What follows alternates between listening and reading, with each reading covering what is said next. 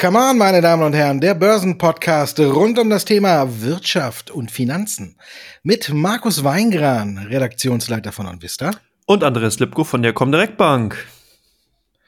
Andreas, der Biden, der Joe, der ist fast wie der Donald, ne? Der hat jetzt hier innerhalb von einem Tag, hat er eh nicht wieder Donald früher, ne? Einmal die Märkte äh, himmelhoch jauchzen, jauchzen lassen und danach hat er sie direkt wieder in Tal der Tränen geschickt. Einmal mit seinen Klimazielen hat er für gute Stimmung gesorgt und dann mit seinen Steuerplänen, ja, wie sagt man da, rumgedreht und mit dem Hintern wieder alles eingerissen. Aber fangen wir mal mit den Klimazielen an. Ist das für dich eine gute Sache, die da beschlossen wurde oder angedacht wurde? Es war ja äh, so ein Klimagipfel, den Biden ins Leben gerufen hat, vor dem Pariser Klimagipfel im Grunde genommen.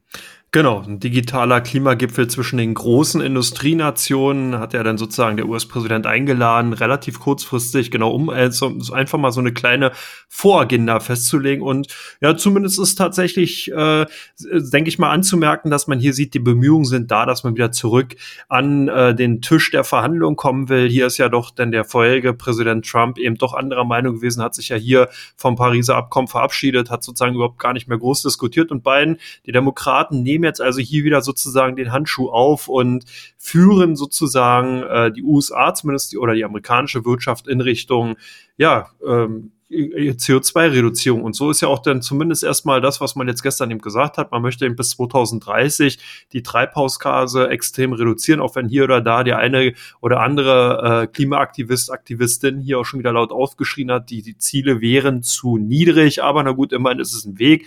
Was interessant ist, ähm, dass man hier auch die Unterstützung jetzt von einem bisher der größten Widersacher bei dem Thema hat, und zwar der Gewerkschaft der Kohlearbeiter in den USA. Die Kohleindustrie in den USA ist ein sehr, sehr großer Industriezweig und die haben jetzt eben auch gesagt, dass es eigentlich überhaupt keinen Sinn mehr macht, dagegen anzugehen, sondern dass man eigentlich hier jetzt nach vorne preschen muss, dass man hier eben dafür sorgen muss, so ähnlich wie wir es ja auch in Deutschland hier im Ruhrgebiet mit der Stahlindustrie gesehen haben. Man kann eben hier nicht unendlich lang was aufrechthalten, was sozusagen eigentlich gar nicht mehr, wie soll man sagen, der, der Zeit gerecht ist. Von daher hat man gesagt, ja, man unterstützt die Bestrebung, aber nur, wenn eben dann auch entsprechend neue Arbeitsplätze geschaffen werden, sodass dann eben die Arbeitsplätze, die in der Kohleindustrie verloren gehen, dahingehend in anderen wieder aufgebaut werden können. Also dahingehend ist zumindest erstmal doch ein sehr, sehr ähm, bekannter und großer Unterstützer für die Sache da und ich glaube, das ist schon mal ganz gut. Was ist dir denn noch so aufgefallen, Markus, bei dem Thema? Dass vielleicht in der Branche die Konsolidierung, Korrektur, Crash, wie man es nennen will, äh, so langsam sich ihrem Ende neigt. Das finde ich auch äh, sehr gut. Das ist mir aufgefallen. Ich habe da sehr viel nachgelesen und drüber sinniert, wann endlich wieder Solarwerte, Wasserstoffwerte oder sonstige grüne Aktien wieder anspringen, anspringen. Deswegen ist bei mir auch der 26. Januar so voll im Hirn eingebrannt. Das ist so quasi der Wendepunkt bei diesen ganzen Aktien. Als ja bekannt wurde, dass äh, Joe Biden ja gute Chancen hat bei der Präsidentschaftswahl und äh, nachdem seine Ziele, da waren ja auch schon äh, so ähnliche Ansätze wie jetzt schon zu sehen und äh, dann haben schon die Anleger angefangen, das ganze Thema zu spielen. Da sind ja schon die Aktien wirklich in den Himmel gewandert. Und das ging ja exakt bis zum 26. Januar und danach war Schluss. Und dann haben wir teilweise Korrekturen gesehen, die 50 Prozent und mehr haben. Also da kann man ja schon nicht mehr von der Korrektur reden. Da war teilweise wirklich ja auch schon ein Crash in den Aktien. Und man konnte bis die Tage einfach wirklich noch nicht absehen, ob die Aktien wirklich ihren Boden gefunden haben. Und jetzt äh, der Klimagipfel, wo ja wirklich alle, als du eben gesagt hast, ein Widersacher, habe ich gedacht, du meinst China, weil ja selbst China eingelenkt hat und gesagt hat, ähm, ja, wir werden auch unsere Kohlekraftwerke peu à peu abschalten und wir wollen auch bis 2050 klimaneutral werden und schon 2030 äh, größere Ziele erreichen. Also es haben ja wirklich alle in dieses äh, Horn hineingestoßen, ob es jetzt auch äh, der große Blonde war, der übrig geblieben ist von der Insel, Boris Johnson, die EU, alle haben ja wirklich gesagt, ja, wir ziehen da mit. Also dieser Klimagipfel unter dem Aspekt, muss man ja sagen, war ein voller Erfolg. Alle haben sich ja dafür eingesetzt und haben sich überschlagen damit, um Klimaziele auszurufen, einzuhalten, ob sie jetzt ehrgeizig sind oder nicht, lassen wir mal dahingestellt. Aber sie haben quasi, ist keiner ausgeschert, so wie wir es früher eben, wie du schon sagtest, von Donald Trump gesehen haben. Und dann hat man natürlich auch gesehen, dass das der Branche ein bisschen gut getan hat. Viele Werte aus der Branche, ob es jetzt Windkraft oder sonst was war, eine Ørsted oder ob es eine SMA Solar war oder auch die Solarwerte in den USA, sogar die Wasserstoffwerte wie eine ITM Power oder eine Plug Power, die haben auf einmal wieder größere Sprünge gemacht. Also jetzt kann man wirklich darüber diskutieren, ob die so langsam ihren Boden gefunden haben. Und das finde ich ist auch so ein bisschen bemerkbar oder hat sich bemerkbar gemacht und vielleicht auch ganz gut, denn ähm, viele Anleger, glaube ich, sitzen auch hier auf heißen Kohlen. Wir kennen das ja auch, äh, wenn Aktien so hochgestanden waren und die so brutal fallen, dann scharen ja auch alle mit den Hufen, weil sie meinen, es geht ja auch sofort wieder schnell Richtung der alten Höchststände. Das glaube ich zwar nicht, aber ich glaube zumindestens, dass das jetzt auch dazu beigetragen hat, dass wir bei den ganzen Werten eine Bodenbildung mit leichtem Anstieg sehen. Also wer jetzt schon ganz mutig ist, der kann vielleicht schon mal bei dem einen oder anderen grünen Wert den Fuß wieder in die Tür stellen. Also das war für mich so ein bisschen zu beobachten und das Gute war auch, dass die Aktien heute nicht ganz so verschreckt auf die Steuerpläne reagiert haben. Ich habe gedacht, äh, jetzt reißt das auf allen Seiten wieder ein, aber gestern hat es den Dow ja kurz vom Plus wieder ein Prozent ins Minus gedrückt. Nasdaq, S&P 500 auch direkt über oder rund ein Prozent im Minus und von daher habe ich gedacht, das sehen wir heute dann auch wieder, zumindest bei den deutschen Werten, die mitspielen, haben wir es noch nicht gesehen. An der Wall Street kehrt auch langsam wieder so ein bisschen Ruhe ein. Wie hast du die Steuerpläne jetzt von beiden aufgenommen, die Bloomberg ja gestern dann so ans Tageslicht gefördert hat? Ja, zumindest äh, muss man hier mal die Kirche im Dorf lassen. Man darf nicht vergessen, dass die Demokraten im Senat ja nur eine kleine oder eine, äh, über eine kleinstmögliche Mehrheit verfügen und damit erstmal äh, die fraglich ist, ob die Gesetzespläne oder die Steuerpläne in dieser Form tatsächlich dann eben auch umgesetzt werden können und so schnell tatsächlich dann auch in Kraft treten. Also hier muss man sozusagen erstmal noch sagen, so schnell schießen ja die Preußen nicht. Insgesamt muss man auch genau gucken, es geht ja um äh, die Anhöhe oder Erhöhung der Kapitalertragssteuer für Bürger mit einem Einkommen, Jahreseinkommen von mehr als eine Million Dollar auf 39,6 Prozent soll es dann verdoppelt werden. Also auch hier sozusagen ja eigentlich auch nur eine, äh, sehr, sehr kleine ähm, ja, Bevölkerungsgruppe in den USA. Das Ganze läuft dann im Rahmen des American Families Plan, ähm, der damit dann sozusagen, wo das Geld dann umverteilt werden soll, also Unterstützung von Schulen und äh, Bildungseinrichtungen, Familieneinrichtungen sollen damit sozusagen direkt finanziert werden, ist sozusagen eine Auskopplung beziehungsweise eine Erweiterung des bisher angekündigten Konjunkturprogramms oder beziehungsweise Infrastrukturprogramms in den USA, was ja auch gleichzeitig ein Konjunkturprogramm ist. Also man merkt schon, hier sind äh, einige Fallstricke auch noch erstmal zu nehmen beziehungsweise zu umgehen und man darf auch nicht vergessen, in den USA ist es so, dass da die Steuer Gesetzgebung beziehungsweise Steuererhebung teilweise von Bundesstaat zu Bundesstaat verschieden ausfallen kann. Das heißt, es gibt auf der Bundebene und auf der Bundesstaatenebene jeweils verschiedene Steuern, die da eben erhoben werden. Die sind auch in den einzelnen Bundesstaaten verschieden hoch. Also von daher kann man hier auch noch nicht mal sagen, dass es tatsächlich wieder alle treffen wird. Also man merkt schon relativ komplexes Thema. Ich glaube, hier haben gestern einfach die amerikanischen Märkte bei dem Gift oder bei dem Unwort Steuererhöhung sofort erstmal überreagiert. Und ich glaube, dass wir dieses Thema zumindest erstmal auf der Agenda behalten werden. Ja, aber dass, wie gesagt, hier die Suppe nicht so heiß gegessen wird, wie sie gekocht wird. Oder hast du da eine andere Sicht drauf? Nee, Goldman Sachs hat er heute auch schon wieder so ein bisschen beruhigt, dass äh, das Ganze nicht so schlimm sein wird oder so schlimm kommen könnte wie angedacht. Wie gesagt, es soll ja angeblich verdoppelt werden.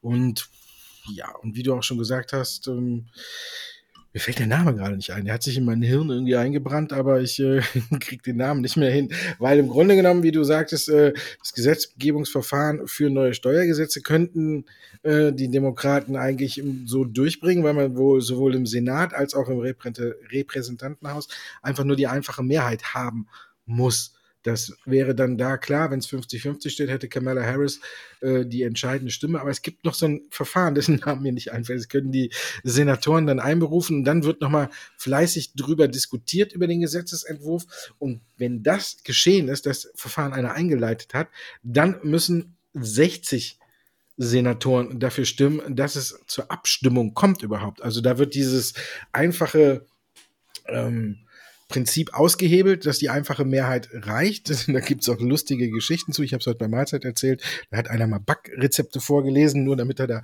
24 Stunden spricht. Gibt sogar einen Film darüber, wo einer dann äh, am Rednerpult dann zusammenbricht. Ich glaube, ist mit Gary Cooper in der Hauptrolle. Also ist eine ganz witzige Geschichte, ist damals eben eingeführt worden. Ähm, um nochmal um gewisse über oder über gewisse Gesetze zu diskutieren und wird jetzt mittlerweile missbraucht, muss man fast schon sagen, um Gesetzes, äh, Gesetze äh, vom Weg abzubringen, weil man dann nicht mehr eben mit der einfachen Mehrheit äh, zum Ende kommt. Also von daher, ähm, die Demokraten sind dabei und wollen es abschaffen. Donald Trump wollte es auch schon mal abschaffen. Aber ich glaube, letztendlich wird es nicht ganz so heiß werden. Es ist ganz klar, wie du schon gesagt hast, nichts wird dann so heiß gegessen, wie es gekocht wird. Wie gesagt, Goldman Sachs gibt heute schon ein bisschen Entwarnung und sagt, so schlimm, wie alle jetzt annehmen, so hoch wird es nicht werden. Müssen wir mal abwarten. Ich denke, da kommt noch einiges auf uns zu, aber es ist, glaube ich, erstmal so ein bisschen zu heiß gewesen und jetzt kehrt ein bisschen Ruhe ein. Die Märkte beruhigen sich ja heute auch so ein bisschen und von daher kann man da die Füße, glaube ich, trotzdem noch stillhalten und zwar genauso, wie es die EZB gemacht hat, weil äh, die Sitzung hätte man sich auch sparen können, oder?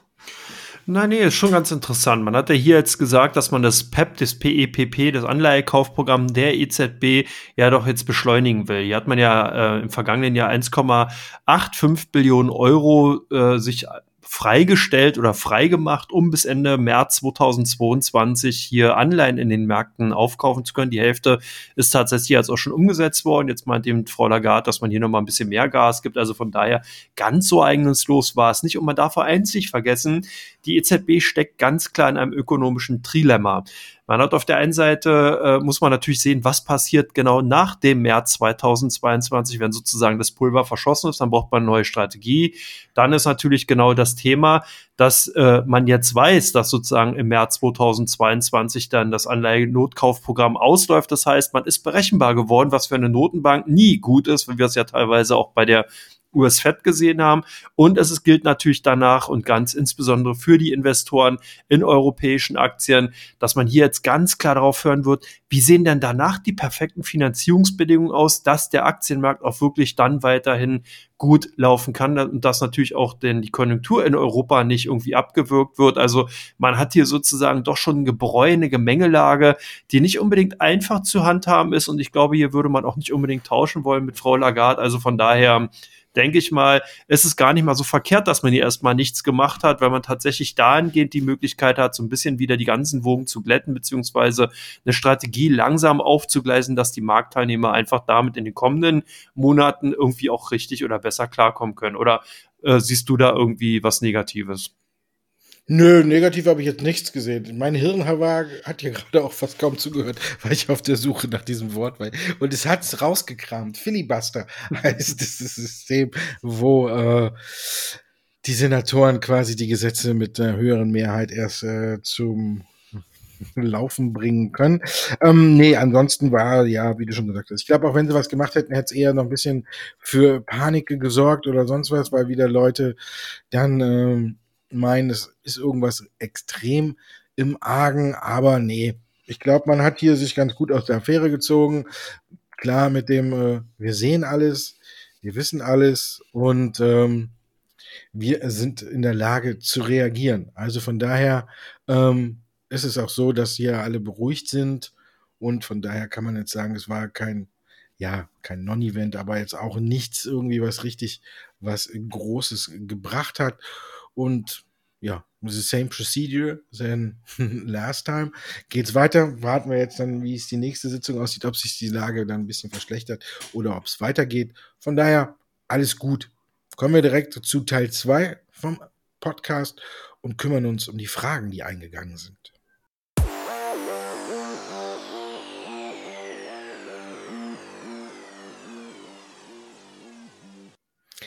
Teil 2 von Come On. Wir beantworten die Fragen, die Sie uns geschickt haben. Und los geht's natürlich brandaktuell, kam heute rein. Daimler, unser Autoexperte Andreas Lipko natürlich da. Die endgültigen Zahlen sind auf dem Tisch. Sind sie jetzt noch ein endgültiges Kaufargument?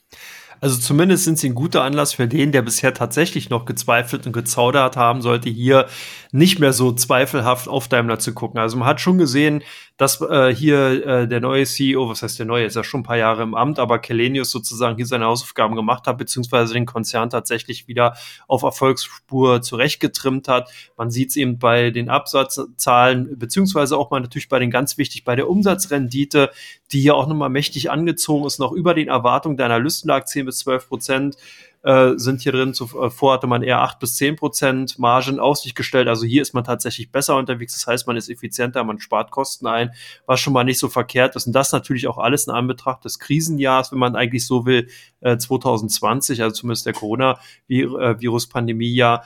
Also das ist schon sehr bemerkenswert. Natürlich ist auch hier ganz klar China der wichtigste Markt und da läuft es halt auch für Daimler gut. Man verkauft hier gerade die Oberklassewagen wie geschnitten Brot. Das führt eben dazu, dass der Nettogewinn bei 4,29 Milliarden Euro lag, im Jahr zuvor nur 94 Millionen Euro. Also das ist schon alles, sind alles Zahlen, die tatsächlich beeindrucken. Ich glaube, das wird tatsächlich auch so weitergehen, nicht in dieser beschleunigten Form natürlich, aber positiv zumindest mal. Man hat jetzt ja auch ähm, in den Brennstoffzellenbereich zusammen mit äh, dem Rivalen, ähm, dem schwedischen Rivalen Volvo hier eine Kooperation. Also von daher sieht es gar nicht schlecht aus. Einzige, wo man eben nochmal darauf hingewiesen hat, sind tatsächlich die Chips, die knapper wären. Also nicht die zum Essen, sondern die, die Halbleiterchips und die da hingehen zumindest bei Mercedes oder beziehungsweise Daimler so einen leichten Strich durch die Rechnung gemacht haben, weil man eben davon ausgeht, dass diese Knappheit dazu führt, dass man äh, in einigen Segmenten nicht so viele Autos produzieren kann, wie man gerne wollen würde und demzufolge natürlich dann auch die Absatzzahlen von den oder von den Autos entsprechend zurücklaufen oder rückläufig sind. Aber kann ja auch bedeuten, Verzögerung ist ja nicht aufgeschoben, ist nicht aufgehoben. Dadurch hat man vielleicht die Möglichkeit, dass man ein sehr robustes Jahr 2021 sieht, was ihm durch alle Quartale hin ganz gut laufen kann, finde ich zumindest. Also für mich ja, kurze Antwort, endgültiges Kaufargument sollte das schon oder könnte das zumindest sein. Ähnlich bei SAP, da läuft ja auch wieder alles rund, oder? Ja, aber volle Kanne, ne? Kann man sagen. Jetzt, wo die endgültigen Zahlen die Woche auch rausgekommen sind, sieht man, die Cloud macht wieder Spaß und dann gestern das Sahnehäubchen so ein bisschen oben drauf, noch die Zahlen der US-Tochter Qualtrics, die Aktie ist danach auch ähm, fast 30 Prozent erstmal in die Höhe geschnellt, damit plus 22 Prozent aus dem Handel gegangen. Man sieht, wir haben es ja schon ein paar Mal gesagt, dieses staubige Image, man kauft sich quasi wie früher äh, ein Softwarepaket, installiert es zu Hause und hat es dann auf dem Rechner das ist SAP losgeworden. Es läuft auch wieder rund in der Cloud. Hier ist das Wachstum 36 Prozent. Und CNBC schickt gerade eine Nachricht. Ich gucke gleich mal, was es ist. Ähm, es läuft einfach wieder alles rund wie geschnitten Brot. Der einzige kleine Haken ist, dass man sich jetzt ähm, so ein bisschen ähm, den Kopf gestoßen hat an der Marke von 120 Euro. Aber ich denke, die wird auch noch im Laufe des Jahres fallen. Und ich denke, ja, hier bei SAP kann man sagen, noch nicht alles, aber wir sagen einfach mal, vieles läuft schon wieder gut und rund. Bei ASML sieht es so ähnlich aus, ne? Gute Zahlen, Prognose erhöht, aber die Frage ist natürlich, wenn man sich den Chart anguckt, hat die Aktie noch Luft nach oben? Ja, ich glaube, wir sind hier schon sehr, sehr luftigen Höhen angekommen bei der Aktie. ASML hat tatsächlich sehr, sehr gute Zahlen vorgelegt. Erste Quartal war überraschend gut, wobei überraschend muss man auch relativieren, wenn man halt sieht, dass ASML ja eigentlich sozusagen das Rüstzeug für die Chip-Hersteller, also für die Halbleiterunternehmen wie Infineon und Co. herstellen. Dann ist natürlich klar, wenn es bei denen läuft, dann brauchen die eben auch Maschinen von ASML, beziehungsweise die Ausgangs- äh, Stoffe und die stellt eben ASML her. Also von daher ist es, denke ich mal, schon nachvollziehbar gewesen, dass wir hier so ein gutes Quartal sehen. Umsatz äh, im vierten Quartal eben 2,6 Prozent auf äh, 4,4 Milliarden gestiegen und was interessant ist, Bruttomarge stieg von 52 auf 53,9 Prozent. Also hier wird richtig Geld verdient. Ich denke aber, hier muss man halt vorsichtig sein, weil wie gesagt, der Halbleitersektor ist ein zyklischer Sektor. Das heißt natürlich, hat man hier Boomphasen, man hat aber auch natürlich dann abnehmende, abkühlende Phasen und ich sehe so langsam auch die ersten Anzeichen. Natürlich haben wir wie vorher schon bei Daimler, bei Mercedes berichtet, dass eben hier äh, Semiconductor, äh, also Chips Knappheit vorherrscht, aber da, die wird natürlich äh, sozusagen ja aufgehoben. Das heißt, Unternehmen produzieren dann mehr, werden diese Chips zur Verfügung stellen. Irgendwann ist eben diese Knappheit ja auch nicht mehr da. Das heißt, dann könnten eben auch Überkapazitäten entstehen. Also ich würde hier ein bisschen feuchtig sein. Ich glaube tatsächlich, ja, die vielleicht das nächste, auch die nächsten nächsten zwei Quartale könnten noch ganz ordentlich laufen für die Halbleiterwerte, aber ich denke, ich würde hier auf Jahressicht tatsächlich ein bisschen vorsichtiger sein, was nicht bedeutet, dass man jetzt panikartig aus dieser Branche raus sollte, aber vielleicht ein bisschen rigoroser mit dem Stop-Loss setzen oder mit dem Nachziehen der Stop-Loss-Kurse sein sollte, damit man hier nicht kalt erwischt wird kalt erwischt wird, wurden ja auch einige Zeichner, beziehungsweise Zeichner nicht, sondern Käufer von Coinbase in den ersten Handelstagen. Die Aktie fällt und fällt und fällt und fällt und fällt. Ist denn für dich die Zeit, jetzt die Reißleine zu ziehen? Nö, noch nicht. Hängt ja alles so ein bisschen ähm, Bitcoin ab. Ne? Der hat ja jetzt auch durch die Steuerpläne noch quasi so den, den letzten Rest verpasst bekommen. Und ist ja jetzt doch deutlich schon wieder zurückgekommen. Wenn wir überlegen, dass wir vor gar nicht so langer Zeit, ich glaube fast nur ein bisschen mehr als eine Woche, ähm, bei über 60.000 äh, US-Dollar waren, fast 65 oder um die 65 und dann sind wir jetzt auch schon wieder bei 48.000, 49.000 Dollar. Also klar, solange der Bitcoin hier auf dem absteigenden Ast ist, zieht er natürlich alle Aktien, die damit zusammenhängen, die auch äh, natürlich genauso anziehen, wenn der Bitcoin steigt, zieht er natürlich mit nach unten. Und eine Coinbase ist natürlich jetzt äh, dazugekommen. Wir haben ja schon letzte Woche darüber gesprochen, ob man den Börsengang als Erfolg oder als Misserfolg bezeichnen kann. War ja irgendwie nur so ein bisschen in der Mitte und jetzt geht die Aktie weiter runter. Wenn man so guckt, die ersten äh, Analystenziele, die reinkommen, das ist natürlich jetzt für viele auch immer ein bisschen ja schwer nachvollziehbar, weil ja natürlich die großen Institute sich ab und zu mal zu Krypto oder zu Bitcoin äußern, aber eben nicht äh, Coinbase auf der Rechnung haben. Und dann gibt's ja ganz andere Analyse- und Expertenhäuser, die dann da im Vordergrund stehen, die sich schon viel, viel länger ganz äh, speziell mit dem Thema beschäftigen. Wenn man sich die anguckt, die sehen da mal noch Kurse über 400 Dollar. Aber dafür muss eben jetzt der Bitcoin relativ schnell auch wieder ein bisschen an Fahrt gewinnen. Wir sehen ja nicht nur das Coinbase fällt, es gibt ja alle, die, die dazugehören, ob es jetzt eine, eine MicroStrategy ist, die auch kräftig abgegeben hat, eine Voyager Digital, die auch mit so einer äh, virtuellen Geldbörse eigentlich zuletzt ganz gut gezogen ist, ob es die Bitcoin Group ist fallen ja alle Aktien, kann man ja sagen. Da hängt äh, Bitcoin hängen ja mittlerweile schon ein paar Aktien dran, auch eine Silvergate.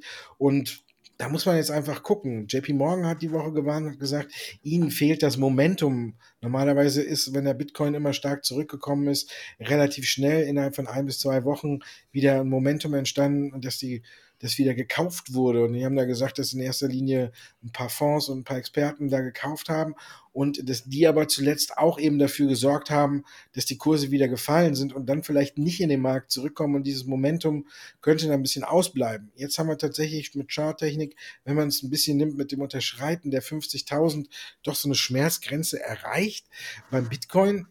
Aber dafür würde ich bei Coinbase jetzt äh, noch nicht die Flinte ins Korn werfen und wird der Aktie noch ein bisschen Zeit geben. Und ich denke, wenn der Bitcoin sich auch wieder erholt und äh, du bist ja auch Experte und wirst wahrscheinlich jetzt gleich dann noch, bevor wir zur deutschen Börse kommen, wo wir fast beim ähnlichen Thema sind, äh, sagen, wo du den Bitcoin siehst, ob er sich wieder fängt oder nicht. Ich gehe davon aus, dass er sich wieder fängt und dass es dann auch wieder besser für äh, die Aktien von Coinbase aussieht. Also ich würde die Reißleine nicht ziehen. Oder denkst du, bevor wir jetzt dann zur deutschen Börse kommen, die das Vorjahresniveau noch nicht mehr geschafft hat und ob das ein Problem ist, dass der Bitcoin noch sehr, sehr viel tiefer fällt? Na gut, man darf halt nicht sehen, hier sind ja auch sehr, sehr viel unbedarfte äh, Teilnehmer momentan tatsächlich in den Kryptowährungsmärkten drin. Ich hatte hier in vergangenen Tagen einige Unterhaltungen eben auch mit eben all diesen neuen Anle oder vielen von diesen neuen Anlegern, die tatsächlich gar nicht wissen so richtig, was sie da eigentlich machen. Und ich glaube, das ist halt die größte Gefahr. Wir haben also hier einen, einen Hype drinne von eben sehr vielen äh, ja, Anlegern oder beziehungsweise Interessenten in Bitcoin, in den Kryptowährungen, die eigentlich überhaupt keine Ahnung von der, dieser Materie haben und dann irgendwie da reingekommen sind, weil eben eine Empfehlung von irgendjemand da dahingehend kam. Ich glaube, dass der Bitcoin aber vielleicht nochmal, um jetzt nicht ganz äh, so pessimistisch zu klingen, tatsächlich fünf, bei 50.000 US-Dollar schon ganz gut erstmal bewertet ist. Wir haben hier sehr, sehr viele Vorschusslorbeeren gesehen, wir haben hier sehr viele Entwicklungen gesehen und von daher denke ich mal, ist man auf diesem Kursniveau zumindest für die nächsten Monate äh, ganz gut aufgehoben. Er muss sich eben zeigen, wie stark sich der etablieren kann. Ich glaube, dass man hier eben aus dem Corporate-Bereich eher noch äh, andere interessante Projekte sehen wird, die so in den Bitcoin ein bisschen den Rang ablaufen. Also von daher, ich denke, der ist da schon ganz gut gut aufgehoben, da wo er momentan ist, vielleicht sogar einen Ticken tiefer, dann soll er sich erstmal konsolidieren, zittrigen Hände raus, wie er damals immer Costolani bei Aktien gesagt hat und dann eben wieder die festen, die starken Hände rein und dann kann es weitergehen. Gehen wir weiter zur deutschen Börse. Du hast schon gesagt, Vorjahresniveau nicht erreicht, ob das ein Problem ist.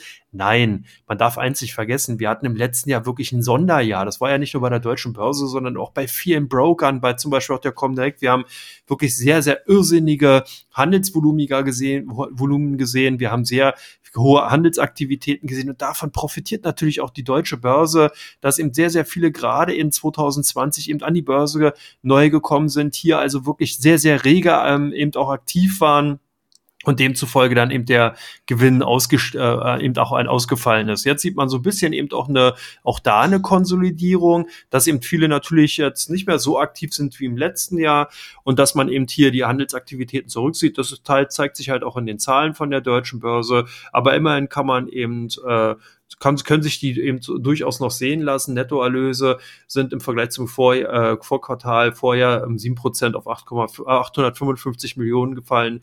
Also das heißt, ähm, da ist ein bisschen rückläufig gewesen, was eben natürlich mit den, ähm, mit den äh, geringeren Handelsvolumen zu tun hatte. Immerhin blieb aber äh, dann noch ein ähm, EBITDA von 521 Millionen Euro hängen und unter dem Strich sind 317 Millionen Euro und damit 14 Prozent weniger als zum Vorjahr hängen geblieben. Aber damit hatten eben die Analysten auch schon gerechnet, eigentlich sogar noch mit größeren Rückgängen. Also von daher denke ich mal alles noch im Rahmen. Das ist halt so, die deutsche Börse ist eben auch ein defensiver Titel. Das muss man halt auch so sehen. Also von daher denke ich, ist das kein Problem. Dann kommen wir zu Teil 3 und schauen uns an, welche Aktien im Fokus stehen bei der äh, oder auf der Seite von Onvista und bei der Comdirect.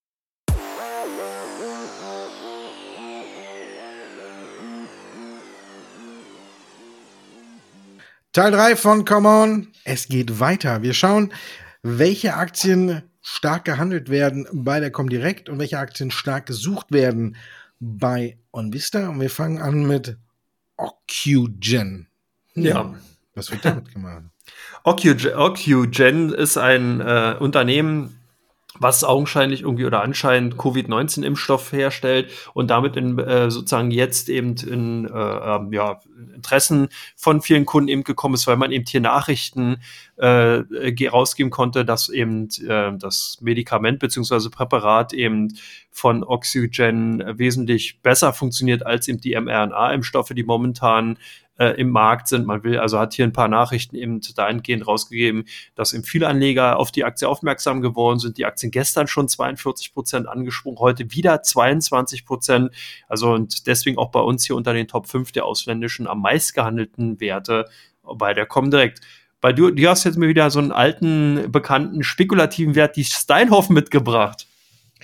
Ja, für mich ist, äh, die wird wieder gesucht, die ist zuletzt ja ganz gut angesprungen, auch wenn sie ja jetzt optisch gesehen immer noch äh, auf einem sehr niedrigen Niveau uns befinden. Ich finde gerade, die ist so ein bisschen zu, so, zu vergleichen mit dem Spec. Man weiß nicht, was da aktuell noch drin ist. Man weiß nicht, was da noch kommt. Und wenn man drauf zocken will, dass am Ende, wenn man sich vielleicht mit den Gläubigern und alles geeinigt hat, noch genug äh, Substanz in der Steinhoff-Aktie drin ist, dann äh, könnte es vielleicht ja auch noch was werden. Aber ich glaube, äh, es könnte genauso gut anders kommen, dass der Spec irgendwann äh, leer ist und da nichts mehr reinkommt. Ähm, ist natürlich klar, man, man, kriegt nicht so richtig die Gründe raus. Manchmal springen vielleicht ein paar Zocker drauf und ziehen den Kurs dann mit nach oben und ein paar andere hinterher springen und denken, da kommt jetzt irgendwie der Befreiungsschlag. Klar, bei Steinhoff gucken immer viele, vielleicht sind auch ein paar wirklich noch investiert und zocken da ein bisschen mit rum. Ist ja vielleicht auch nicht verkehrt, aber man muss ja immer bedenken, die haben schon äh, quasi ihr Tafel Silber verkauft, um die Schulden abzubauen.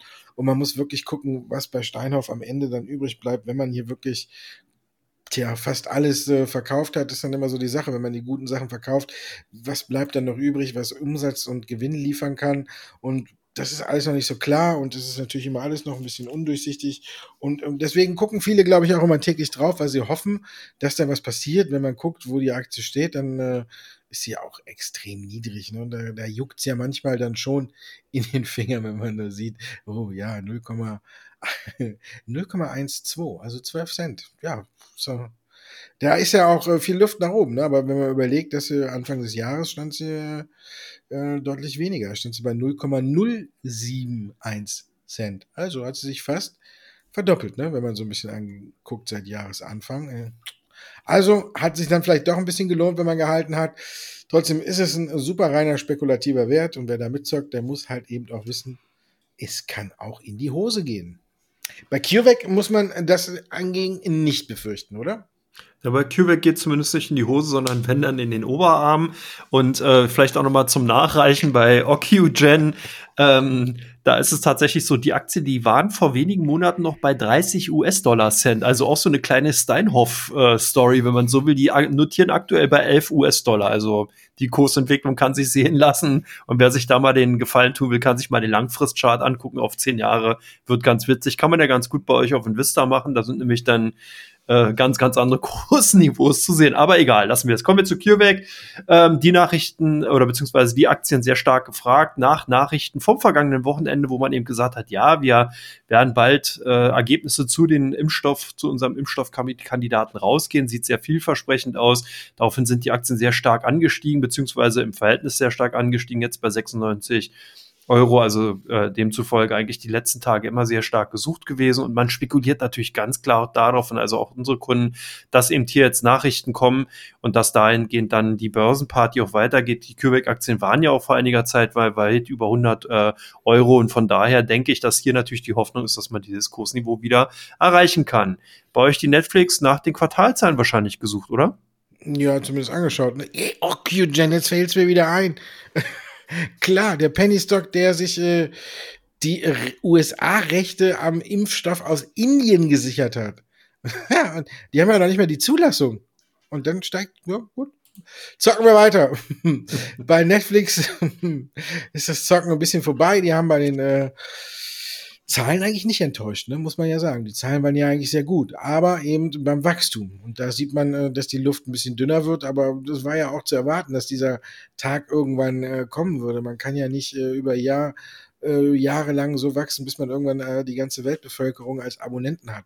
Jetzt lag man mit äh, ein bisschen mehr als vier Millionen neuen Abonnenten im ersten Quartal unter den Schätzungen, die knapp äh, über sechs Millionen lagen. Also hat man das schon verfehlt. Und dann hat der Ausblick natürlich geschockt, dass Netflix gesagt hat, wir rechnen damit, dass wir im zweiten Quartal jetzt erstmal nur noch ähm, eine Million neue Abonnenten hinzugewinnen. Und das hat natürlich viele dann doch dazu getrieben, äh, die Aktie raus dem Depot zu schmeißen.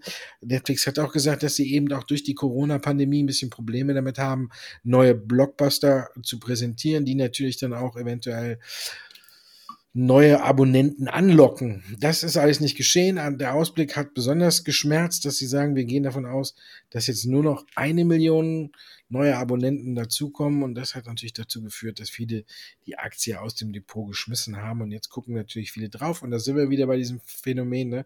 Ähm, ich habe schon gesehen, einige auch haben sofort gefragt, was denkt ihr, wie schnell wird die Aktie dieses Gap schließen? Soll man da mit dem Schein drauf spekulieren? Und ich glaube, bei Netflix eher ist jetzt ein bisschen die Luft raus und auch die Fantasie ist ein bisschen weg. Wenn da jetzt nicht bald neue Blockbuster kommen und das Ganze dann wieder ein bisschen besser wird oder man zumindest im zweiten Quartal mindestens äh, dann zwei bis drei Millionen neue Abonnenten zeigt, dann glaube ich, ist die Luft wirklich ein bisschen raus. Und äh, ich als äh, Streaming-Fan äh, habe ja auch da einen ganz guten Vergleich und muss dann wirklich sagen, wenn ich es aktuell so ein bisschen vergleiche ähm, und wir über neue Blockbuster sprechen und alles, muss ich sagen, hat tatsächlich äh, aktuell für mich Disney Plus die Nase vorn, aber Netflix hat ja auch zuletzt einen guten Deal mit Sony bekannt gegeben. Also könnte noch was werden, ich glaube, aber vorerst muss man hier mit ein bisschen Vorsicht an die Sache rangehen. Was machen die Anleger bei euch mit BP? Ich habe gelesen, die sind heute verklagt worden und zwar vom New York. Genau, aber ich denke, die Nachricht kam erst nachmittags. BP äh, wird tatsächlich schon seit einigen Tagen eher verkauft. Man sieht also hier Gewinnmitnahmen. Jetzt heute nochmal zusätzlich die Nachricht, genau, dass New York sich sozusagen mit an dieser ganzen Klimazieldebatte ranhängt. Man hat sich hier die großen Ölfördermultis vorgenommen und will da eine Klage einreichen. Also äh, sicherlich auch nicht gerade erstmal förderlich, aber ich denke bei BP ganz normal, nachdem man in, in den letzten Wochen und Monaten hier doch sie wieder ansteigende Kurse gesehen hat, sind jetzt einfach Gewinnmitnahmen. Die Katze ist sozusagen aus dem Sack. Man hat die Quartalzahlen jetzt gesehen, die waren okay Schuldenabbau geht voran, alles soweit ein Haken hinter und von daher sagt man jetzt, okay, da nehme ich Gewinne mit, schichte vielleicht in anderen Unternehmen um und ich denke, das kann man dahingehend sehen. Jetzt waren wir bei B, jetzt gehen wir sozusagen als Alphabet rückwärts und sind bei A wie Apple angekommen. Da bin ich ja mal gespannt, was da kommt. Da kommt eine ganze Menge. Wenn man sich die neuen Produkte anguckt, dann war Spring Loaded eigentlich äh, eine sehr gute Sache. Aber sie hat der Aktie jetzt auch keine neuen oder neue Fantasie mehr so richtig eingehaucht. Dabei fand ich, waren ein paar ganz gute Sachen dabei. Ähm, hat auch ein paar andere äh, Aktien eher dann belastet, als dass es Apple geholfen hat. Wenn man sich zum Beispiel, das ist ja auch für uns, aber nicht so interessant, aber die neue Podcast-Plattform, die Apple bietet, ist für uns natürlich super interessant. Dann gibt es da jetzt die Funktion, dass man den Podcast auch kostenpflichtig machen kann. Das ist für uns wiederum nicht interessant. Wir geben unseren Senf kostenlos weiterhin zum Besten. Und dann guckt man auf diesen neuen M1-Chip, den Apple hier selbst äh, konstruiert hat. Der wird immer mehr so ein bisschen äh, zur Allzweckwaffe. Der ist ja dann im iPhone irgendwann auch schon drin. Jetzt ist er im äh, Desktop-PC drin. Dann ist er im neuen iPad drin und macht natürlich alles schneller, besser, schöner. Gut, es gibt die Farbe Purple jetzt noch beim iPhone neu dazu. Ähm, insgesamt fand ich, war es ein gelungener Mix. Es ist ein Angriff auf den äh, Desktop-Markt. Wenn man jetzt guckt, der PC, auch man hat alles farbenfroh gemacht, deswegen auch der Name Spring Loaded, weil es die ganzen äh, PCs äh, auch in verschiedenen Farben gibt. Überall ist eben der M1-Chip drin. Das macht das Ganze ein bisschen einfacher, die ganzen Apple-Produkte natürlich untereinander zu verbinden und fördert natürlich auch so ein bisschen dieses, ich bleibe in meinem Apple-Universum, weil wenn ich hier zu Hause auch sehe, ich habe die AirPods, aber äh, kein Desktop von äh, Apple, sondern von einer anderen Firma und äh, da habe ich dann doch immer so meine Probleme, dass das alles verbindet und so und da sieht man schon, wenn man sich im Apple-Universum bewegt, dann funktioniert es vielleicht doch ein bisschen besser unterm Strich hat es nicht keine neue Fantasie gebracht. Ich glaube, auch so kurz vor den Zahlen ist äh, eher abwarten angesagt, weil viele wissen wollen, wie es weitergeht. Wäre es vielleicht direkt zu Beginn des Jahres gemacht worden, weiter weg von den Zahlen. Gut, dann hätte man es nicht Spring Loaded nennen können. Glaube ich, hätte es vielleicht ein bisschen mehr Euphorie entfacht. Aber nächste Woche ist quasi die Woche der Wahrheit. Da haben wir ja wahrscheinlich am Freitag hier volles Programm bis Oberkante Unterlippe. Ich habe mir vorhin die Termine angeguckt. Apple kommt mit Zahlen, Tesla kommt mit Zahlen, Microsoft kommt mit Zahlen. Wen haben wir noch? Äh, einige. Also nächste Woche, Mittwoch, Donnerstag, Shepard dann mal so richtig an der Zahlenfront und da können wir uns dann äh, am Freitag nächste Woche wahrscheinlich vor Themen nicht mehr retten. Und wie gesagt, so kurz vor den Zahlen hat es halt eben keine Wirkung entfacht. Ich glaube, wenn die Zahlen gut sind, dass das da ein bisschen nachgeholt wird. Die Aktie dümpelt ja auch so ein bisschen auf hohem Niveau rum, aber wenn die Zahlen passen und gut sind, könnte es der Befreiungsschlag werden. Wenn sie nicht passen, dann könnte es vielleicht dann ein kleiner Rückschlag werden. Aber ich glaube, sie passen ganz gut. Die Vorzeichen, die man so wahrnimmt, sprechen eigentlich für ganz gute Zahlen. Und jetzt gehen wir in ein ganz gutes Wochenende. Ne? Soll zwar nicht so richtig warm werden, aber die Sonne soll scheinen. Und das ist ja das Wichtigste. Auf jeden Fall. Hier ist auch schönes Wetter, genau. Und damit hast du ja schon äh, an, angeteasert, dass wir wahrscheinlich dann nächste Woche am Freitag einen Vier-Stunden-Podcast aufnehmen werden. Ich habe mir vorhin habe ich es mir angeguckt und ich muss wirklich sagen, da ist jetzt, äh, es gibt ja immer diese zwei Wochen und die fangen jetzt nächste Woche an und da sind jeweils Mittwoch und Donnerstag natürlich die Hauptkampftage und jetzt die Woche geht's wirklich äh, richtig los. Alphabet ist auch noch dabei und da kommen wirklich die Fangaktien. Facebook, ja, jetzt haben wir's, die kommen auch noch. Also da sehen wir schon wirklich äh, alle Fangaktien bis auf Netflix, die ja schon enttäuscht haben und da fragt man sich dann, ist das ein gutes Oben? Weil bislang hat Netflix eigentlich zuletzt immer gut vorgelegt und die anderen haben gut nachgezogen. Jetzt hat Netflix enttäuscht. Ich bin gespannt was der Rest so liefert. Wir werden nächste Woche drüber sprechen. Also von daher dürfte es auch wieder ein extrem spannender Podcast werden. Bis dahin.